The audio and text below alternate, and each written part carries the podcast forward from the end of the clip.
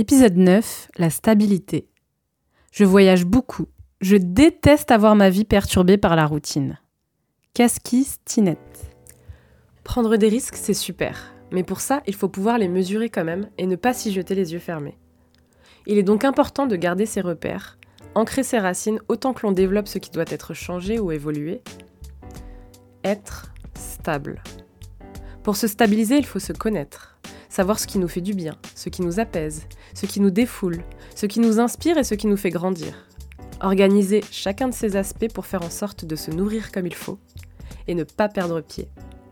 Si l'on se déplace beaucoup, découvre souvent et que l'on s'intéresse aux curieux de temps en temps, l'équilibre veut que l'on trouve sa stabilité malgré le mouvement pour réussir à tenir peu importe les épreuves.